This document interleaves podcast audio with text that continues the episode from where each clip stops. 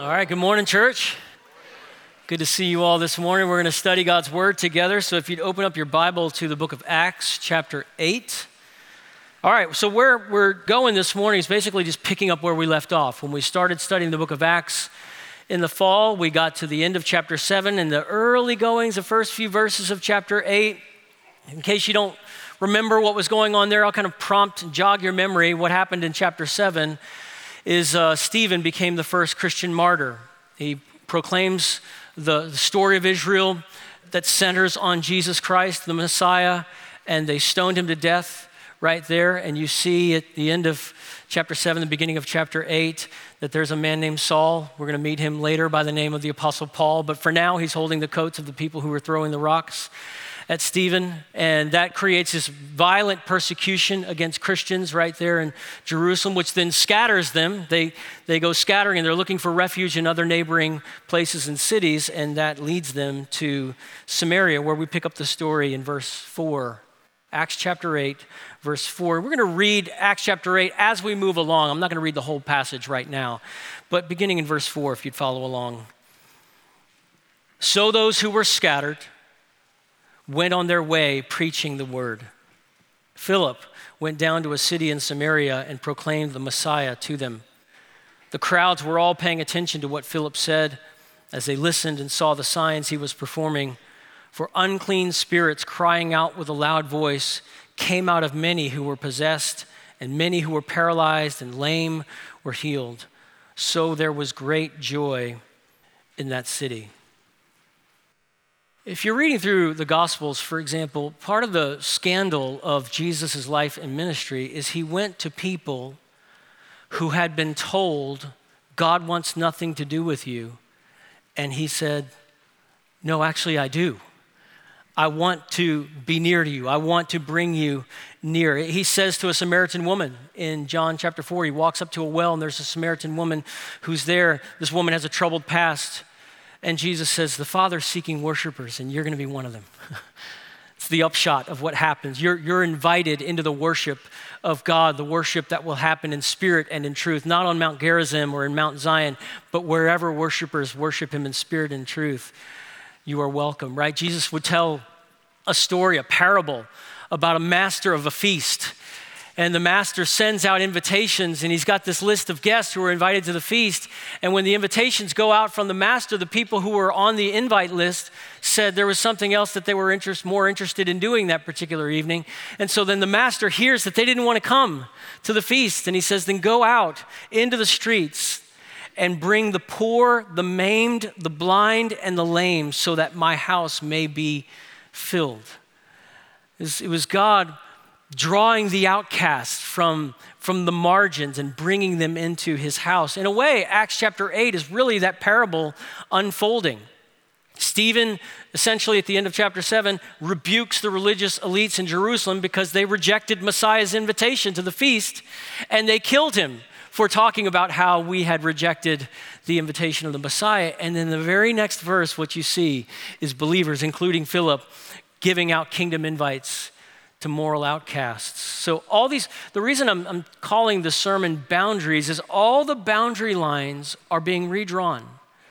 The boundary lines for who's in and who's out are being redrawn starting right here in Acts chapter 8. The first category you see is the outliers. And what's happening is there's the undoing of an old hostility.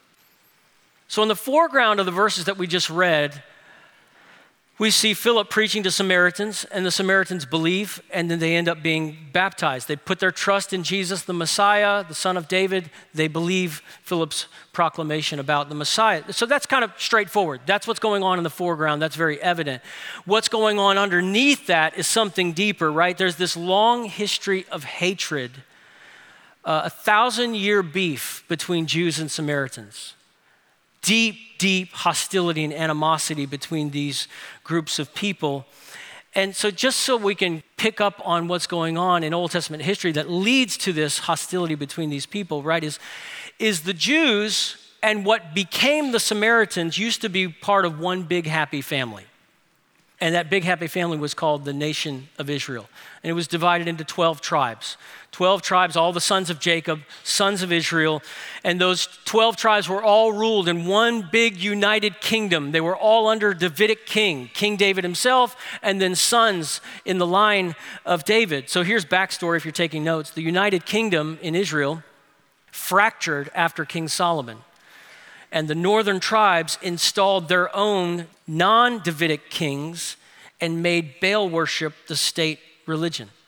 So I'm not going to review the whole story of what happened back there, but again, about a thousand years before Acts 8, there's this huge family feud, this huge, massive schism, this fight, family fight, and the 10 tribes of Israel from the north said to the other two remaining tribes, and they said, We're done with you. We're done with your Davidic kings uh, you can have it. You can have the dynasty of David. We're going to go find some kings of our own. We're going to do our thing up here in the north. You do your thing down there in the south. We're going to build our own temple. You can have the temple. You can have the holy city. We have no interest in all of that. 10 tribes, all of these families, this huge portion of Israel is going to carve out a new space up here in the north. And the northern kings, the line of the kings that were endorsed in the northern kingdom, what did they do? They built a brand new headquarters and they said the new capital city for us, Northern Kingdom, is going to be where? Samaria. And they said, by the way, we're not going to travel to Jerusalem to do your whole worship thing. We're going to worship in our own way right here. And they put a temple to Baal in guess what city? Samaria, right in this very city. They're choosing new lines of kings. They're worshiping Baal in the city of Samaria. And in the Old Testament, God comes after the northern kingdoms and he sends prophets to basically say, turn around. Like there, there's no life serving false gods. Turn around and follow, follow Yahweh, follow your God. And, and the Old Testament kind of gave a name to the 10 northern tribes of Israel, and the name was Ephraim. Because Ephraim was one of the tribes in the north.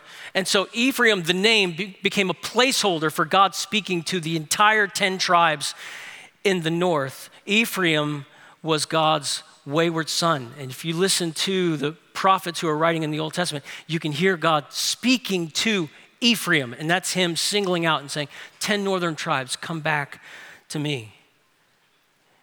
If you've ever known uh, someone who walked away from the Lord, and you wonder how God feels about it, you listen to God talking about Ephraim and you learn something about grace. Here's an Old Testament text where God is speaking about Ephraim, his son, the 10 wayward tribes. Isn't Ephraim a precious son to me?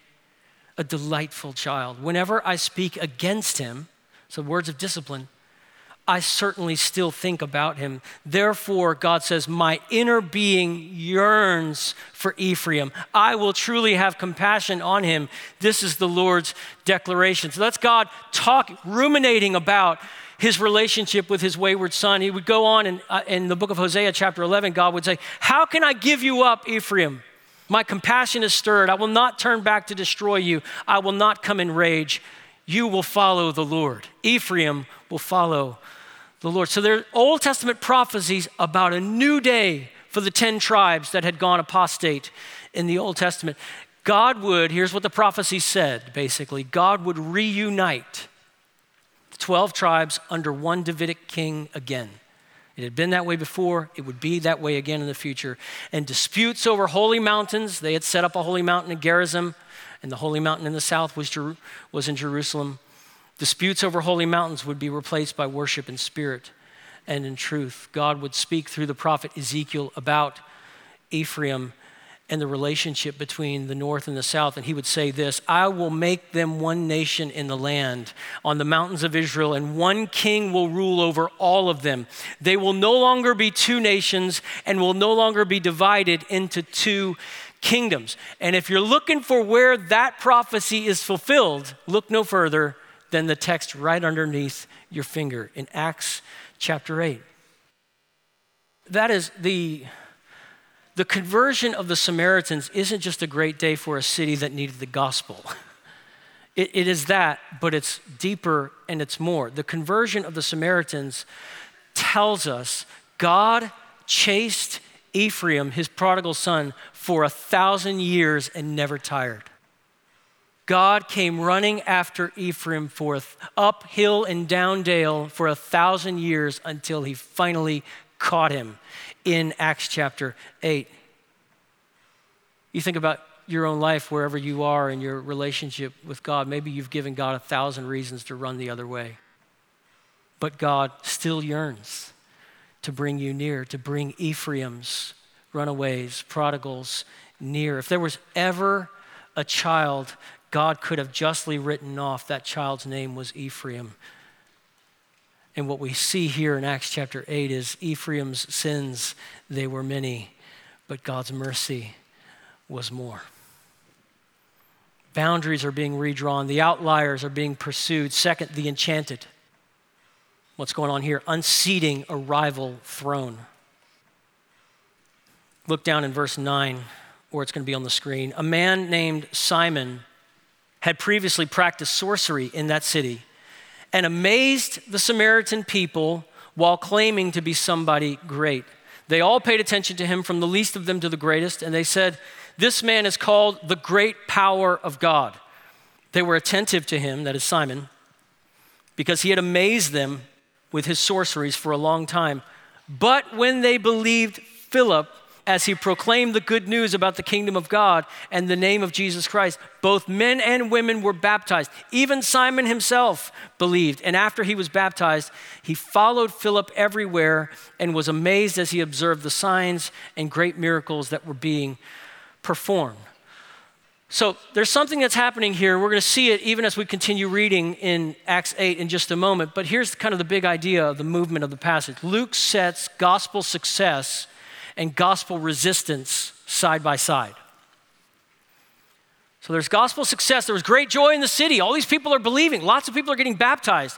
They're being added to the church, right? But verse 9 takes you back to the moment before the gospel came to Samaria. So verses 4 to 8 is kind of here's what happened, thumbnail sketch, trailer of the whole movie. And then verse 9 says, let's go back to the moment before Philip arrived and started proclaiming the gospel and what's going on there and it tells you what's going on there is the Samaritan people are under the influence of a sorcerer named Simon. And they actually don't even call him Simon anymore. They call him the great power of God. And then verse 12 brings us up to speed with the story, right? Philip comes, he proclaims the good news about the kingdom of God and the name that is the greatness of the, of the high name of Jesus Christ. And men and women, he says, were baptized. So you see the movement there. It even uses the word amazed and pivots on the word amazed. Before they were amazed, you see in the text, by Simon's sorcery. And then we're told Simon himself was, quote, amazed at the signs and great miracles being performed by Philip. So there's this, this sense of rising amazement at where true power is located. And the tension that builds in the story goes something like this a demonic supernatural power rules over the region until a superior power arrives. Just notice, though, signs and wonders don't just happen with the gospel people.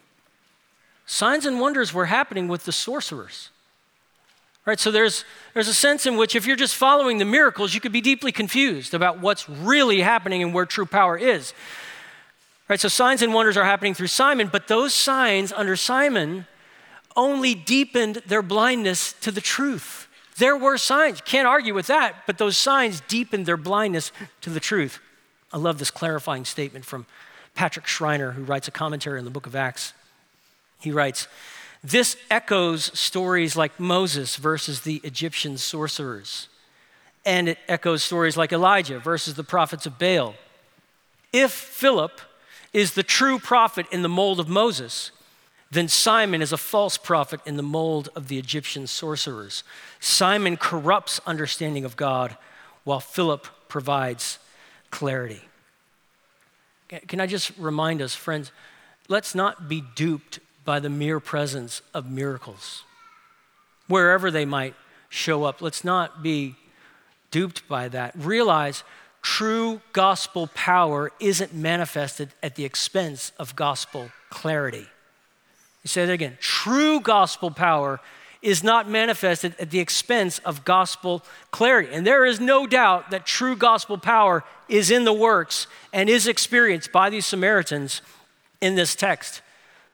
So, proof that the Jerusalem Samaria boundary was obliterated by Jesus in our passages, the Spirit comes down with undeniable power on Samaritan believers. That's proof that the boundaries are being redrawn. And you see this, this power come down from the Holy Spirit in verse 14. Follow along in God's word. It says, When the apostles who were at Jerusalem heard that Samaria had received the word of God, they sent Peter and John. So, two apostles are being sent from Jerusalem to come see what's happening. After they went down there, they prayed for them so that the Samaritans might receive the Holy Spirit because he had not yet come down on any of them. They had only been baptized in the name of the Lord Jesus. Then Peter and John, the apostles, laid their hands on them, and the Samaritans received the Holy Spirit. Notice this, verse 18. When Simon saw that the Spirit was given through the laying on of the apostles' hands, he offered them money, saying, Give me this power also, so that anyone I lay my hands on may receive the Holy Spirit. But Peter told him, May your silver be destroyed with you, because you thought you could obtain the gift of God with money. You have, note these words because we'll come back and see them, no part or share in this matter, because your heart is not right before God. Therefore, repent of this wickedness of yours and pray to the Lord that if possible your heart's intent may be forgiven. For I see you are poisoned by bitterness and bound by wickedness. Pray to the Lord for me, Simon replied, so that nothing you have said may happen to me.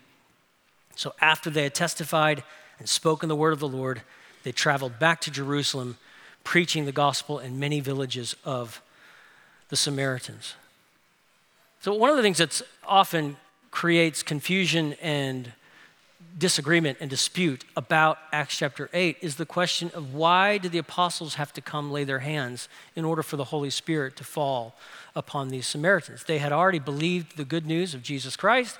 Philip was right there. Philip was working miracles five minutes ago. Why doesn't Philip extend his hand and pray and the Holy Spirit lands on the Samaritan people? The, the apostles need to come because they are official witnesses of something that's going to be really hard for a lot of people to believe in coming days. It's going to be really hard for people to swallow the idea that Samaritans of all people have been fully brought into the new covenant family and they stand on level ground at the foot of the cross with everybody else. That's hard to believe because the family members from the north, those 10 tribes of the north, they've been skipping church for 900 years, right? They, uh, they set up their own altars to Baal in Samaria. They made Samaria the new place. They've been singing hymns to Baal for almost a thousand years, right? More recently, they aren't enamored. They haven't been enamored with Yahweh. They've been enamored with the sorcerer. They renamed him the great power of God, right? So that's shocking. That's surprising. It's like the Spirit won't come on that part of the family. Some are going to really struggle to believe that. They're going to struggle to believe the Spirit was poured out on the branch of the family tree where all the heretics are that's kind of the, the uniqueness and the skepticism that might be attached to this. And so it's going to be really important in coming days for the apostles, Peter and John, two of the, the biggest heavyweights in the New Testament, followers of Jesus, for Peter and John to say, listen, we were there. We saw, we held out our hands and prayed, they had heard the gospel. We held out our hands and prayed, and the Spirit did exactly for them what the Spirit did for you in Jerusalem. Power from the Spirit came down on the Samaritan believers, and we saw exactly the same reception of the Spirit in Samaria as we saw in Jerusalem. You talk about a coming of age moment for John, for example.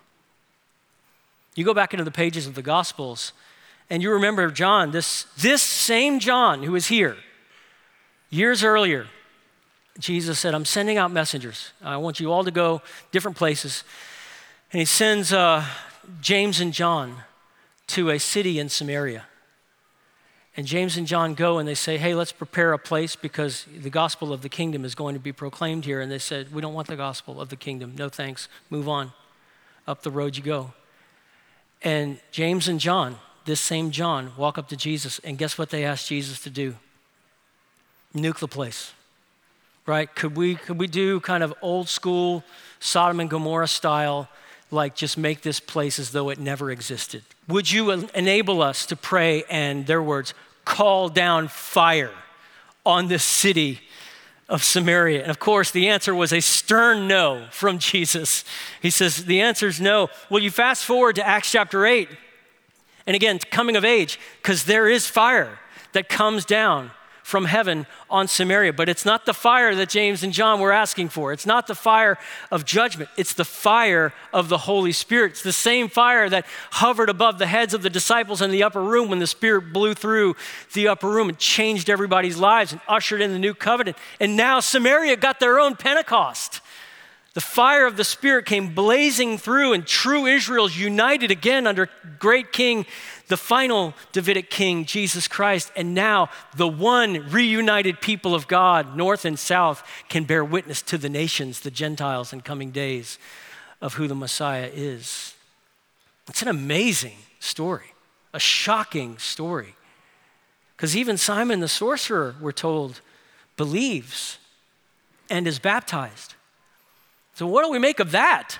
Here's a guy who's offering money for power tricks and a moment ago, he just went into the water. He might be still dripping wet from the waters of baptism in this moment. But, but Luke tells us, notice in verse 13, Simon followed Philip everywhere and was amazed as he observed what? The signs and great miracles that were being performed. And then you keep reading, and when the Spirit falls through the laying on of the hands of the apostles, and the Spirit falls on Samaria, Luke, the narrator, lets you watch Simon reach for his wallet. And he comes out and he says, How much? And Peter says, For what? And he says, The incantation, whatever, you know, give me. I've bought tricks all over the place, magic tricks. How do I buy this one? And how much do you require? And Peter needs to bring him up to speed and say, The power of God isn't for sale. You, that's not how this works it's not available to the highest bidder. But Peter says, You have no portion or inheritance. He's evoking words that had been spoken centuries earlier by Nehemiah. Nehemiah is rebuilding the wall after the people of God had been apostate for centuries, and Nehemiah comes back, and the people want to resettle, and they want to build the wall back around Jerusalem. And Nehemiah tells Israel's biggest bullies, Israel's primary oppressors, and he says, Hey, listen, by the way, guys, you're out. Nehemiah says, We fixed the gates around Jerusalem, and you're going to be on the outside. And Tobiah and Sanballat, they said, we're on the outside, but we got a key. We'll just use the key. And Nehemiah says basically, we've changed the locks. So you're going to be on the outside. You, and what Nehemiah said in the fifth century BC are these words You have no portion or inheritance. And Peter uses the exact same phrase with Simon. The same gospel that breaks boundaries also draws them. God is drawing a boundary about who's in and who's out. The Spirit really reveals Simon's true motives to Peter. Verse 21, Peter says, Your heart is not right before God. It's actually, literally, it says, Your heart is not, it's the Hebrew word for straight. Your heart is not straight. Again, it's evoking language from the Old Testament. The wilderness generation was called a crooked generation. And he's basically saying, We've seen crooked before, and now I'm looking at it again. Your heart's not straight, your heart's crooked before God. The statement from Robert Tannehill I find helpful. he writes Whenever religion is used to make its leaders seem great and powerful, and whenever religion becomes a commodity by serving the interest of those who have or want money, it has become corrupt. So, what everybody wants to know, the million dollar question is was Simon a believer or not? I think by leaving Simon's future open, Luke urges his audience to think carefully on Simon. Don't judge too quickly the Simons of the world. Jesus would say earlier He gives a parable of the soils. Seed is sown in a number of different places, a number of different kinds of soil. Sometimes fruit seems to spring up from a soil, but give it a minute and keep watching and see if the true fruit remains. Time will tell, time will show where the true fruit is. I think that's what Luke is kind of, as a narrator, kind of saying is watch. So, should we give praise when people go down into the waters of baptism and profess faith in Jesus Christ? Yes, hallelujah, and wait and see. Hallelujah, and time will tell. Determining Simon's status as a believer or not, I think, is not the main point of this section of Acts chapter 8. I think the main point is the ascended Lord Jesus Christ is ruling and reigning and he is large and in charge everywhere he and his gospel is proclaimed. The expanding boundaries of the kingdom of God can't be hindered by the violent oppression of Saul and the Jerusalem's religious elite, and it can't be hindered by the overhyped powers of Samaritan's sorcery. One of the best, I think, consolations for the original church in the book of Acts was this reminder that Christ's kingdom is unstoppable. Nobody will be able to stop the movement of Christ's kingdom. So the outliers, undoing an old hostility, the enchanted, unseating a rival throne, and the untouchables, unlocking the holy place. Verse 26 An angel of the Lord spoke to Philip Get up and go south to the road that goes from Jerusalem to Gaza. This is the desert road. So he got up and went there was an Ethiopian man, a eunuch and high official of Candace, queen of the Ethiopians, who was in charge of her entire treasury. He, so this Ethiopian eunuch, had come to worship in Jerusalem and was sitting in his chariot on his way home. So he's kind of bumping along three miles an hour, reading the prophet Isaiah aloud. And the Spirit told Philip, Go and join the chariot, pull up alongside. Verse 30 When Philip ran up to it, he heard him reading the prophet Isaiah and said, Do you understand what you're reading? How can I, he said, unless someone guides me? So he invited Philip to come up and sit with him. Now, the scripture passage he was reading happened to be Isaiah 53. He's reading these words He was led like a sheep to the slaughter, and as a lamb is silent before its shearer, so he does not open his mouth. In his humiliation, justice was denied him. Who will describe his generation? For his life is taken from the earth. And the eunuch said to Philip, I ask you, who is the prophet saying this about? Himself or someone else? And Philip proceeded to tell him the good news about Jesus, beginning with that scripture. As they were traveling down the road, they came to some water. The eunuch said, Look, there's water. What would keep me from being baptized? And so he ordered the chariot to stop and both Philip and the eunuch went down into the water, and he baptized him. And when they came up out of the water, the Spirit of the Lord carried Philip away, and the eunuch did not see him any longer, but went on his way rejoicing. And so we have joy at the beginning of Acts 8 and joy at the end of Acts 8. Philip appeared in Azotus, and he was traveling and preaching the gospel in all the towns until he came to Caesarea. So we learn that this man is Ethiopian. The Bible often refers to Ethiopia as the region of Cush so the Cushites, the people in that area, you keep reading in verse 27. Again, you just notice this Ethiopian eunuch had come to worship in Jerusalem. He's just coming back from having worshiped in Jerusalem and he's sitting in his chariot on the way home. So, again, to put all this together, he hails from the pagan world of Cush, but he's interested He's a worshiper of the God of Israel, and he's taken the trouble to obtain himself a copy of an Isaiah scroll, which would have costed a ton of money.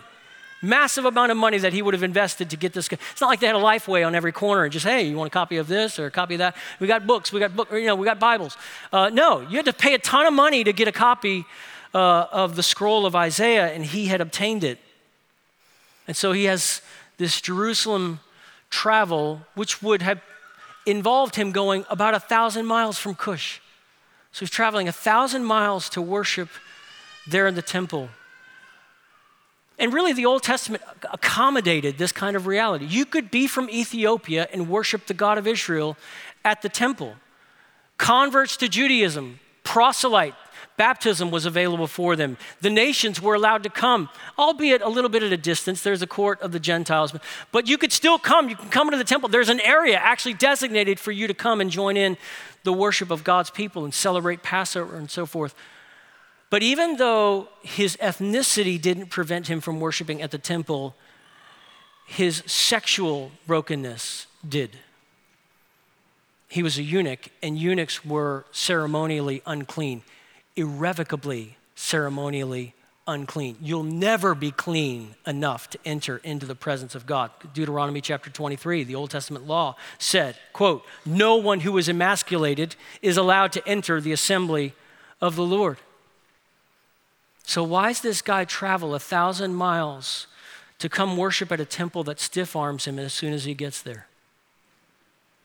Acts 8 is redrawing the boundaries, and the wideness of God's mercy is surprising. It's even scandalous. The main thing that makes this guy an outsider in worship in Jerusalem isn't his Cushiteness, it's his eunuchness, which is why Luke says five times the eunuch, the eunuch, the eunuch. That's his biggest problem is his eunuchness. Most of humanity was said to despise eunuchs.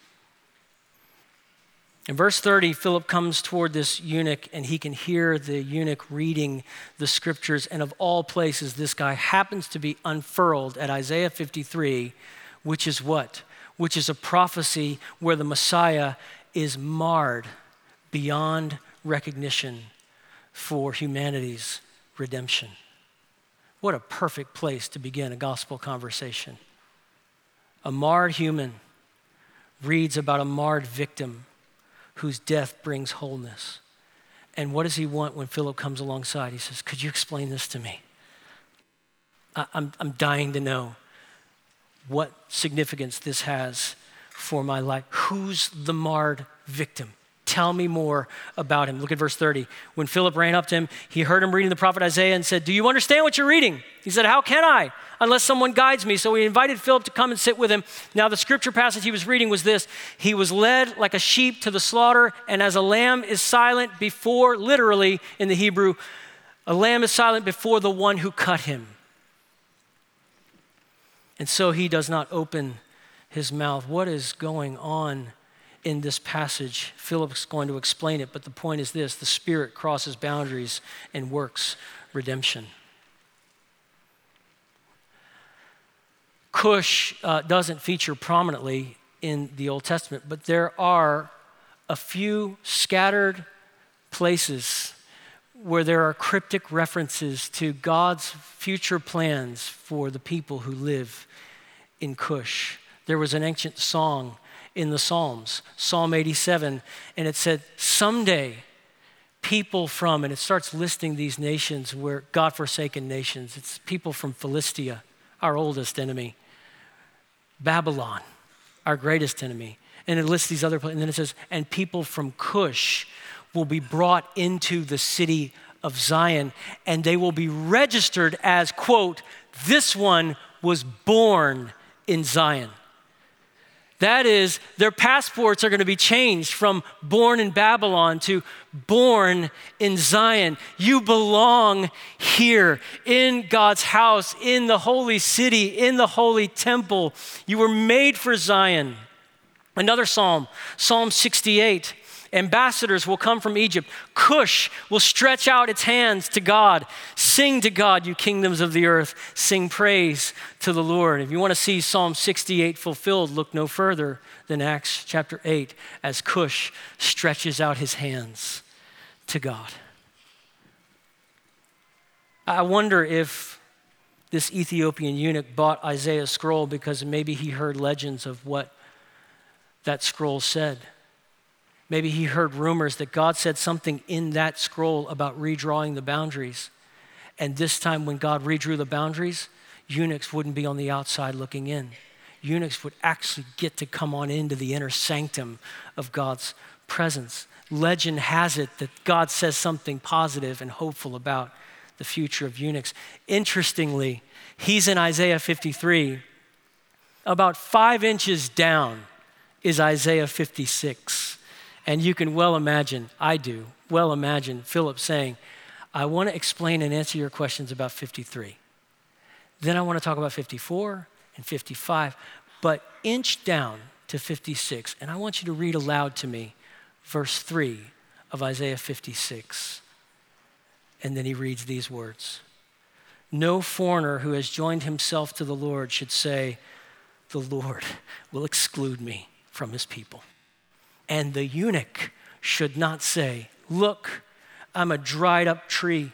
For the Lord says this For the eunuchs who keep my Sabbaths and choose what pleases me and hold firmly to my covenant, I will give them in my house and within my walls a memorial and a name better than sons and daughters.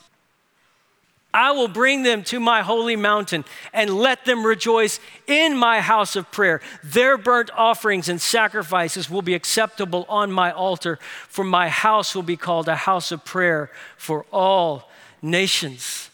Can you imagine the joy that leaps out of this man's heart when he finds out I don't have to travel a thousand miles to worship in the nosebleed section? I can come into the inner sanctum can come all the way in and I can get a name that's better than sons and daughters. The glory of the gospel, the threefold yes of the good news of Jesus, is the answer to these questions. Number one, can the grace of God find a wayward son? Yes. You haven't gone too far. Every Ephraim present this morning, Jesus calls you, come back home. He's left the light on for you.